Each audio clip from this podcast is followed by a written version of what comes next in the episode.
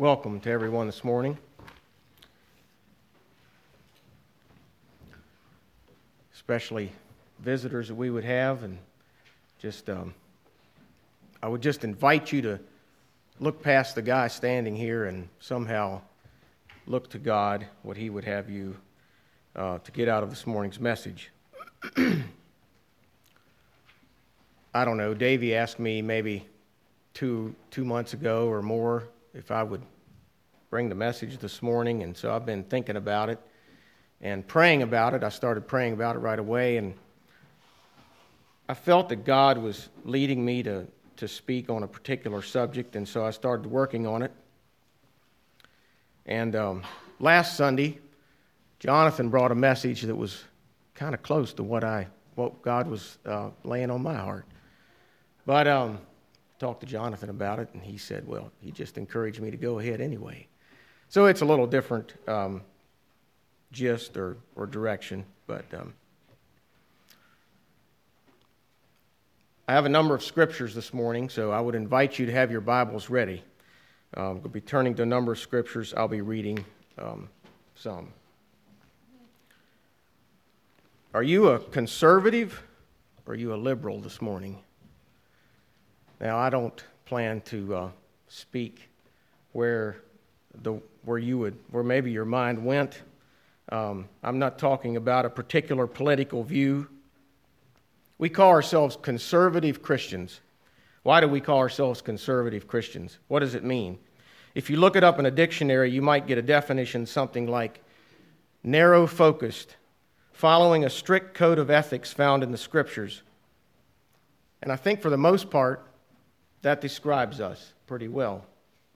Conservative Christians believe that the whole Bible needs to be followed specifically, and that application to the principles there need to be followed in everyday life.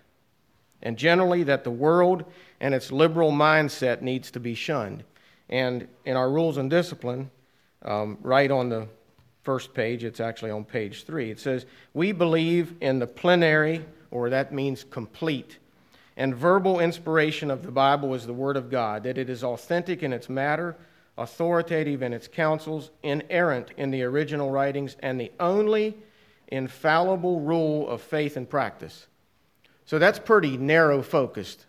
At least there would be people in the world that think that was very narrow focused. But that's what we believe. So, yes, we're conservative in many ways says we believe that the Bible is inerrant in its original writings. the world tends to believe in man and his accomplishments, science, and even believes in their own selves to some extent. We call that the humanistic point of view. The world tends to be accepting of, of whatever feels good, makes you look good at the time. Conservative Christians focus on the Bible and order their lives based on its teaching. But this morning, I want us to entertain the thought that as conservative Christians, there are times when we are called to be liberal. What does the word liberal mean now? Liberal can mean a number of things, as you might guess. One def- definition could be broad minded, not bound by orthodox or traditional forms, or being in favor of government being involved in social and political change. And that's kind of what we think of liberal, the word liberal, when we think of it politically. But it can also mean, and this is what I want you to get, one who is marked by generosity, open handed, or given in a generous and open handed way. And this is a definition that I want us to think about this morning. So, we as Christians are conservative in the way that we hold to the Bible as the only infallible rule of faith and practice and since we believe this about the Bible, we also believe that the teachings of the Bible about having a Christ like love for others and, a gener- and generous giving are to be lived out in a practical way in our lives. And this is the liberal that I want to look at this morning. I've entitled the message, Christian Liberality. In the Old Testament, loving and living liberally was commanded by God. God gave commands like in Deuteronomy 6 5. And thou shalt love the Lord thy God with all thy heart, and with all thy soul, and with all thy might. And then in Leviticus 19:18 it says, "Thou shalt not avenge nor bear any grudge against the children of thy people, but thou shalt love thy neighbor as thyself. I am the Lord." And you might recognize those verses in Mark, Mark chapter 12. Jesus calls those verses, those commands, the two greatest commandments to love the Lord thy God and to love thy neighbor as thyself. Another one of the commands of the law of the Old Testament was the tithe. Tithe, the word tithe means 10%. God required the tithe in the Old Testament, but he also expected liberal givings and offerings on top of the tithe. Leviticus 27:30 says, and this is from the NIV, a tithe of everything from the land, whether grain from the soil or fruit from the trees, belongs to the Lord. It is holy to the Lord. And Numbers 18:21 says, "And behold, I have given the children of Levi all the tenth in Israel for an inheritance, for their service which they serve, even the service of the tabernacle of the congregation." So here we have two commandments for the tithe, and there were numerous other commands if you want to just something interesting to look up, look that up sometime. There's a lot of references to the tithe in the Old Testament. and there were even multiple tithes. It seems like there were multiple tithes that the children of Israel were commanded to give. You may turn to Deuteronomy chapter 16.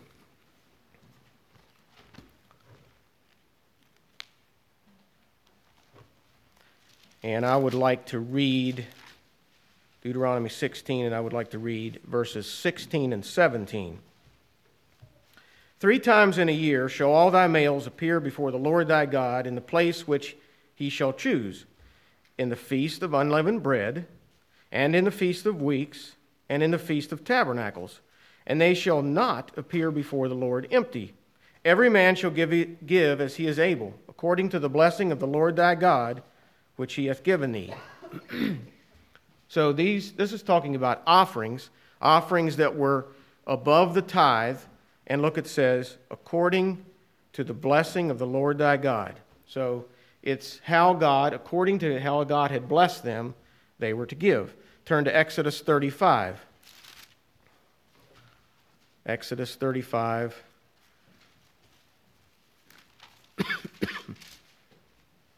and I would like to read Exodus 5, uh, 35, 29. The children of Israel brought a willing offering unto the Lord, every man and woman whose heart made them willing to bring for all manner of work which the Lord had commanded to be made by the hand of Moses. Now, this is Moses after he received from God the how he was to build the tabernacle. He went to the children of Israel and asked the children of Israel to bring a bunch of offerings, and these were tangible offerings, tangible things to bring to help with the um, building of the tabernacle. They were free will offerings. And then turn over, just flip over to chapter 36. So this is where he asked him in 35. And 36, I'd like to read from verses 2 through 7. And Moses called Bezaleel and Aholiab and every wise hearted man in whose heart the Lord had put wisdom, every, even every one whose heart stirred him up to come into the work to do it. And they received of Moses all the offering which the children of Israel had brought for the work of the service of the sanctuary to make it withal. And they brought yet unto him free offerings every morning. And all the wise men that brought all the work of the sanctuary came every man from his work which they made. And they spake unto Moses, saying, The people bring much more than enough for the service of the work which the Lord commanded to make. And Moses gave commandment, and they caused it to be proclaimed throughout the camp, saying, Let neither man nor woman make any more work for the offering of the sanctuary. So the people were restrained from giving, for the stuff they had was, had was sufficient for all the work to make it, and too much. So that's kind of an encouragement. The, the children of Israel really responded to this. Um, now, we look at a lot of negative things in the children of Israel as they journeyed through the wilderness, but they really responded to this and they brought too much. And I just thought that was an interesting thing uh, there. Um, today, um, yeah, does this sound like conservative or liberal giving here? And um, just leave you with that question. Also, God called the Israelites to be open handed toward their fellow Israelites. Deuteronomy 15, Uh, turn to Deuteronomy 15. And I would like to read verses 7 through 11. If there be among you a poor man of one of thy brethren within any of thy gates in thy land which the Lord thy God giveth thee, thou shalt not harden thy heart, nor shut thy hand from thy poor brother, but thou shalt open thine hand wide unto him, and shalt surely lend him sufficient for his need, and that what he wanteth. Beware that there be not a thought in thy wicked heart. The seventh year, the year of release, is at hand, and thy eye be evil against thy poor brother, and thou givest him naught. For he cry unto the Lord, and he cry unto the Lord against thee, and it be sin unto thee. Thou shalt surely give him, and, and thine heart shall not be grieved when thou givest unto him. Because that for this thing the Lord thy God shall bless thee in all thy works, and in all that thou puttest thine hand unto. For the poor thou shalt never cease, for the poor shall never cease out of the land. Therefore I command thee, saying, Thou shalt open thy hand wide unto thy brother, to thy poor and to thy needy in thy land. God commanded that every seven years the all debts were to be forgiven. All debts were to be canceled.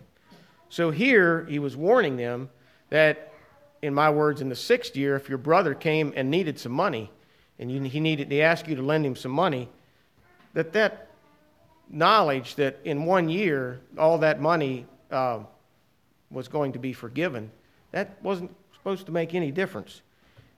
So even though these Israelites knew that this was going to end up being possibly a gift, that wasn't supposed to make any difference. Today, we are not under this law, but are there parallels we can draw for this for us today? Are there blessings for living open handed, even if we may not get it in return? Yes, there are. Maybe not blessings the way our flesh would desire, and that's what he's warning them here. But he's trying to tell them that there is blessings. God is able to bless us. He's willing to bless the giver, and he's willing to bless the receiver in many ways for giving liberally. Now I would invite you to Malachi. Last book of the Old Testament. So keep in mind all these commands for the tithe and for offering in the Old Testament. Malachi was a prophet after the Israelites had returned from captivity and were reestablishing temple worship. And it's not very long after they had, so the Israelites were taken into captivity for some of the problems that we're going to read about here.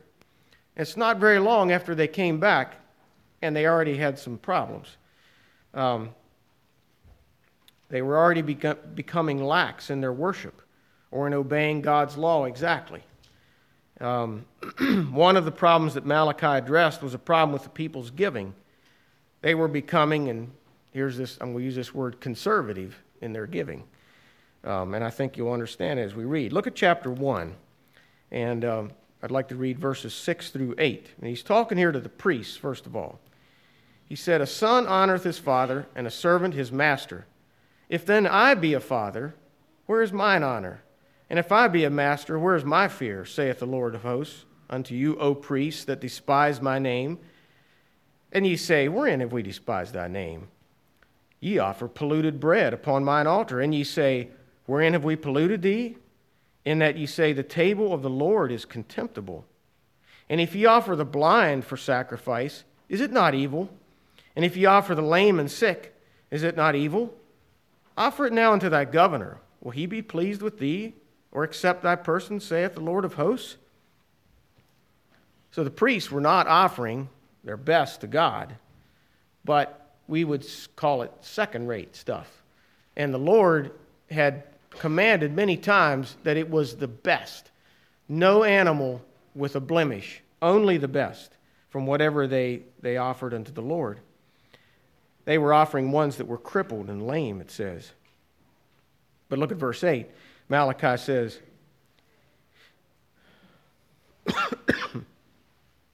Offer it now unto thy governor. Will he be pleased with thee or accept thy person, saith the Lord of hosts?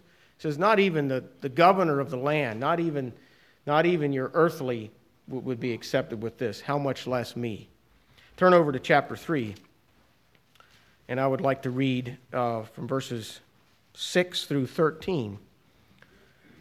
For I am the Lord, I change not. Therefore, ye sons of Jacob are not consumed. Now, here he's talking to the children of Israel, not to the priests anymore. Even from the days of your fathers, ye are gone away from mine ordinances, and have not kept them. Return to me, and I will return to you, saith the Lord of hosts. But ye say, Wherein shall we return? Will a man rob God? Yet ye have robbed me. But ye say, Wherein have we robbed thee? In tithes and offerings. Ye are cursed with a curse, for ye have robbed me, even this whole nation. Bring ye all the tithes into the storehouse, that there may be meat in mine house, and prove me now herewith, saith the Lord of hosts. If ye will not open, if I will not open you the windows of heaven and pour you out a blessing, that there shall be enough, that there shall not be room enough to receive it. And I will rebuke the devourer for your sakes, and he shall not destroy the fruits of your ground, neither shall your vine cast her fruit before the time in the field, saith the Lord of hosts. And all nations shall call you blessed, and ye shall be a delightsome land, saith the Lord of hosts. And I'll stop there. Here, God says that Israelites themselves were robbing him. They weren't giving him his full due. They were, in essence, stealing from God. That's what he's saying. They were robbing God so that they could buy what they wanted. Now, I know we find ourselves in a different time in which, in, in, than in which they found themselves here. But can we do this today? Do we have this tendency today? Yes, I believe we do. We say things like, I can't give right now because it takes everything I make to live. Wait a minute. Are we sure that our style of living hasn't increased to keep up with our income? We are among the richest folks on the planet. We think we need all the toys and things that the world around us has. We have to have the latest houses, the latest cars, the best stuff, like everyone else, because we need to fit in. I mean, how are we going to witness if we don't fit in? In the New Testament, we don't have the command for the tithe. But could it be that we, like the Israelites, are robbing or stealing from God? And, and maybe this is, you would say this is going too far, but I want you to think about it. Maybe we are living in stolen houses and driving stolen cars. Are we keeping back some of the money that we should be giving to God so that we can buy what we want? If we are robbing God today, how can we expect God to bless us? How can we expect to feel close to God if we are living tight fisted? In verses 10 and 11, God promises to bless them even if they, if they would start obeying his laws, and in my words, living open handedly again.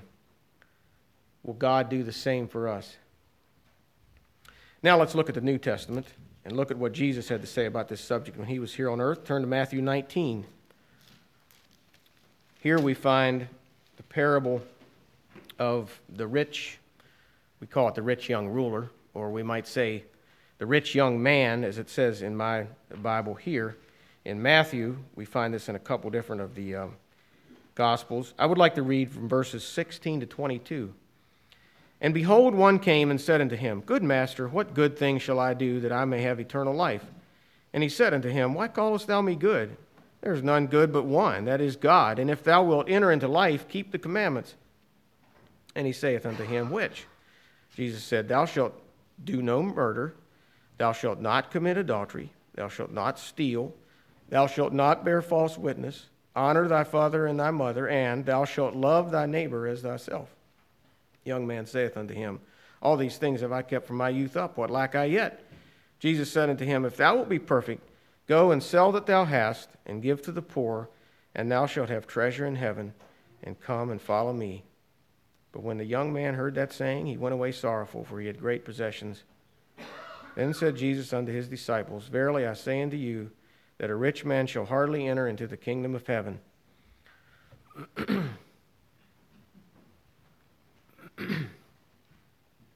so, lost my place. What was this man's root problem? Was it not that he loved the world more than he loved God? and the things of the world, in this case, maybe money and assets? Did he, do we really believe that the greatest commandment is to love the Lord with all our hearts and to love our neighbor as ourselves. Now, he said he, he kept that commandment. Does our giving reflect that this is what we believe? If we really do love the Lord more than anything else in the world, would it make a difference in the way we related to fellow Christians? And would it make a difference in how much we gave? I invite you next to Matthew 25, just over a few chapters.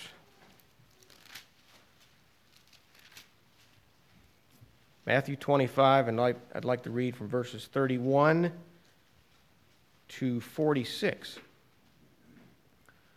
When the Son of Man shall come in his glory, and all the holy angels with him, then shall he sit upon the throne of his glory, and before him shall be gathered all nations, and he shall separate them one from another, as a sheep shepherd divideth his sheep from his goats.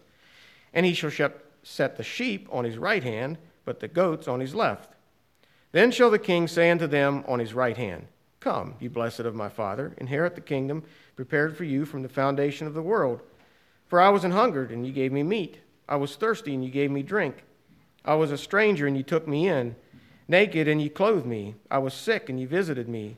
I was in prison, and you came unto me.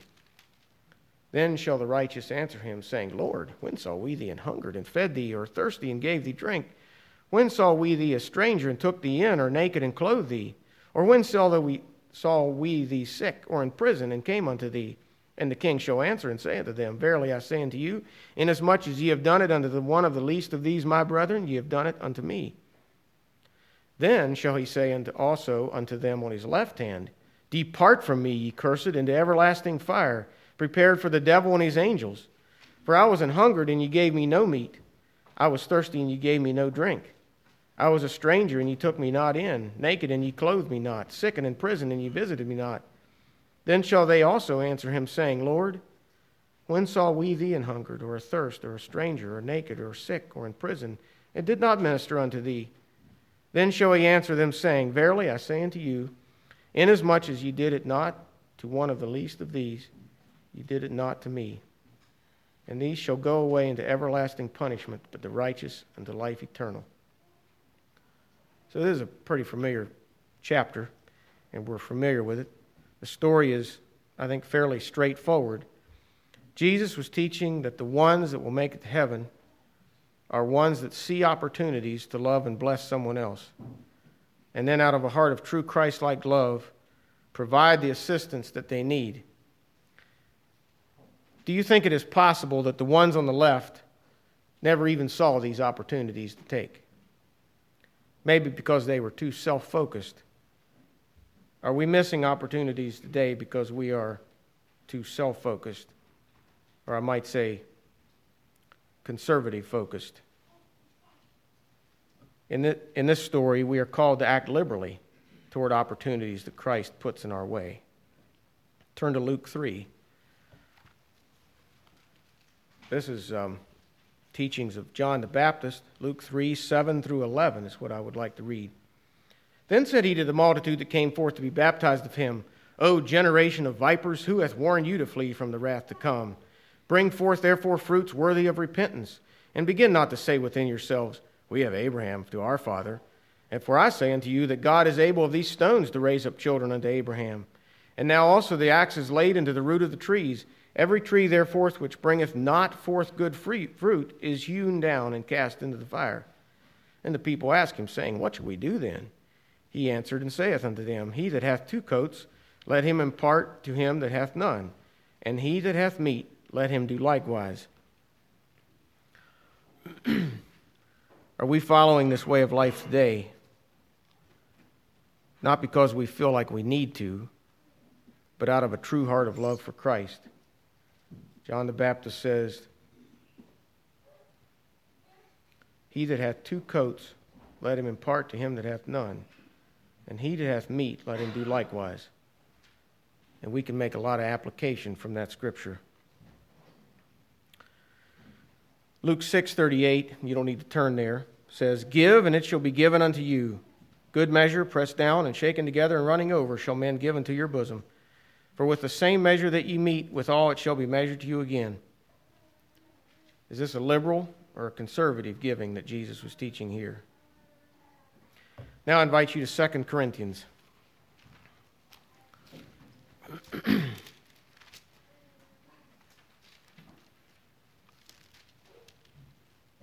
Corinthians, and I would like to look a little at chapter 8 and then a little at chapter 9. Here is Paul's le- second letter to the Corinthians is a wonderful example for us in liberal giving. Paul is acting as a deacon here and trying to stir up liberal giving, giving from the Christians at Corinth. Pay close attention to what he says in chapter 8. Paul has some challenging thoughts for us, and I would like to read chapter 8, verses 1 through 7.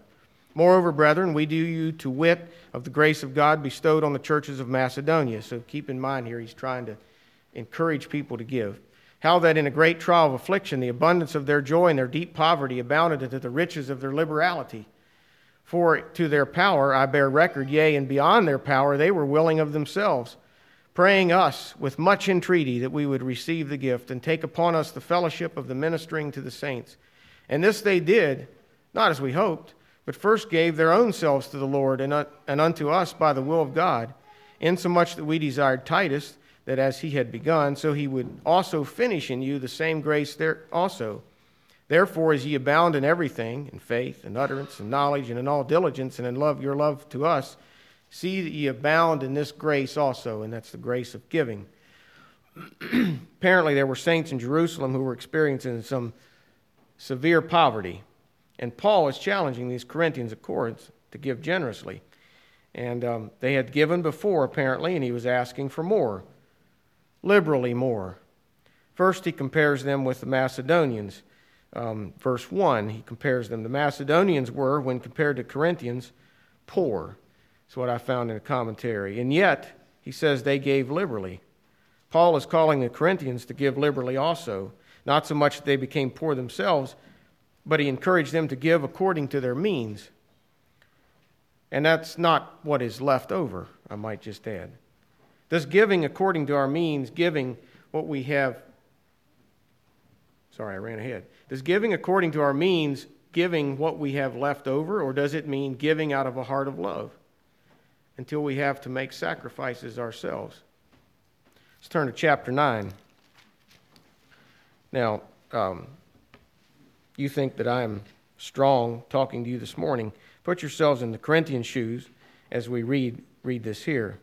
And uh, see, I don't have written down what how much I wanted to read. we'll just start at chapter 9 at the beginning. For as touching the ministering of the saints, it is superfluous for me to write to you. For I know the forwardness of your mind, for which I boast of you, of them, to them of Macedonia, that Achaia was ready a year ago, and your zeal hath provoked very many. Yet have I sent the brethren, lest our boasting of you should be in vain in his behalf, that as I said, ye may be ready. Lest haply, if they of Macedonia come unto me and find you unprepared, that, that we say not ye, should be ashamed of this same confident boasting. Therefore, I thought it necessary to exhort the brethren that they go before unto you and make up beforehand your bounty, whereof ye had noticed before, that the same might be ready as a matter of bounty and not as covetousness. But this I say He which soweth sparingly shall reap also sparingly, and he which soweth bountifully shall reap also bountifully. Every man according to his purpose in his heart, so let him give, not grudgingly or of necessity, for God loveth a cheerful giver. And God is able to make all grace abound toward you, that ye always, having all sufficiency in all things, may abound to every good work. And I'll stop there. I appreciate Paul's challenge in these two chapters. And if you want to read these from the NIV, it, it, it makes it a little more clear, I think, um, that he was challenging them that, his, that this gift that he was asking them to give was not to come out of just because Paul commanded it, out of his command, but it, that it rather should come out of a heart of love, a heart of love for Christ and Christ's church. Verse 7 says, Every man according to his, his purpose in his heart, cheerfully, not out of compulsion. Um, verses 12 and 13 says, For the administration of this service not only supplieth the one of the saints, but is abundant also by many thanksgivings unto God, whilst by the experiment of this ministration they glorify God for your professed subjection unto the gospel of Christ, and for your liberal distribution unto them and unto all men. So Paul says here that it's not only the actual money that's going to be a blessing here. Um,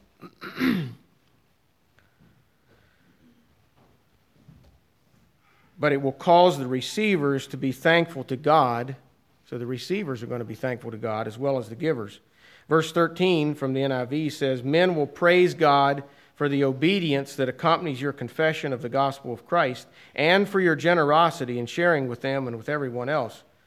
Or, in my words, the brothers would draw closer together and be built up as each one received the blessing, whether a giver or a receiver.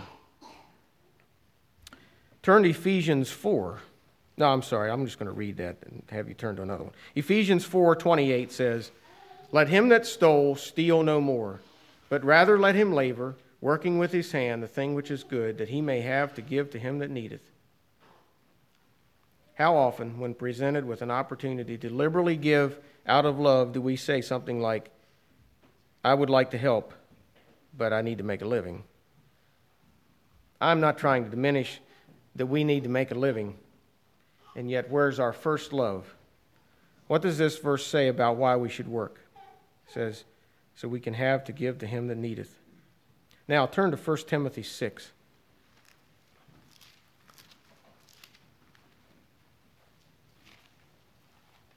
1 Timothy chapter 6. Kind of working my way through the Bible, if you notice. 1 Timothy 6, and I would like to read verses 17, 18, and 19. Charge them that are rich in this world that they be not high minded, nor trust in uncertain riches, but in the living God who giveth us richly all things to enjoy, that they do good, that they be rich in good works, ready to distribute, willing to communicate, laying up in store for themselves a good foundation against the time to come, that they may lay hold on eternal life. So here we are not to trust in riches. It says we are, be, we are to be ready to distribute, willing to communicate. The NIV says, rich in good deeds, be generous and willing to share. So that's a, what's that meaning there? Does this sound like liberal, open handed, or conservative, tight fisted giving? And then finally, I have one more scripture 1 John chapter 3. I would invite you to 1 John chapter 3. And I would like to read from verses 11 through 18. 1 John 3, verses 11 through 18. For this is the message that ye heard from the beginning, that we should love one another, not as Cain, who was of that wicked one and slew his brother. And wherefore slew he him? Because his own works were evil and his brother's righteous. Marvel not, my brethren, if the world hate you. We know that we have passed from death unto life because we love the brethren. He that loveth not his brother abideth in death. Whosoever hateth his brother, hateth his brother, is a murderer.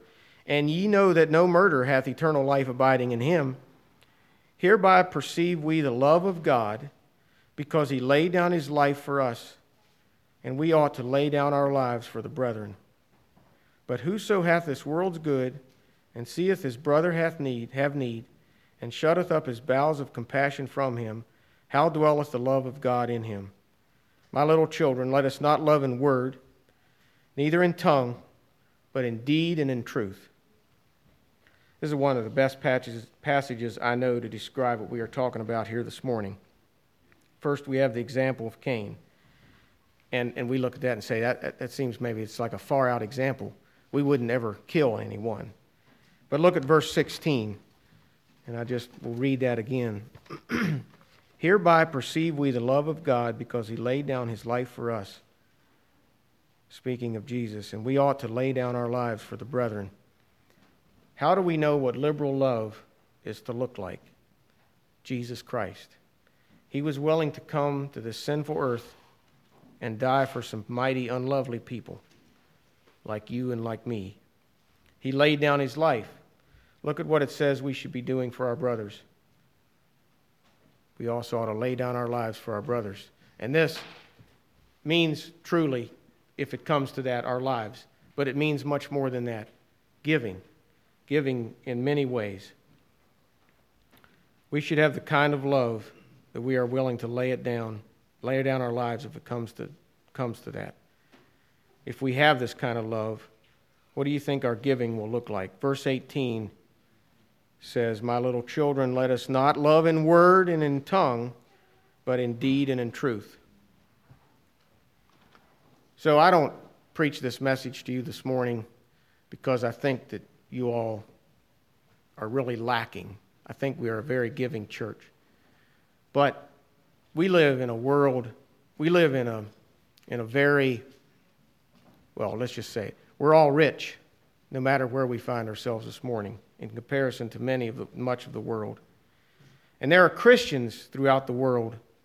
Um, we are especially called to help fellow Christians. So, my challenge is this morning that I leave with you is to consider the love which God and His Son Jesus had and have for you. Consider Christ's command to love others like He loved them, and as much as consider Christ's commands to love others like He loved them, and as much as we love ourselves.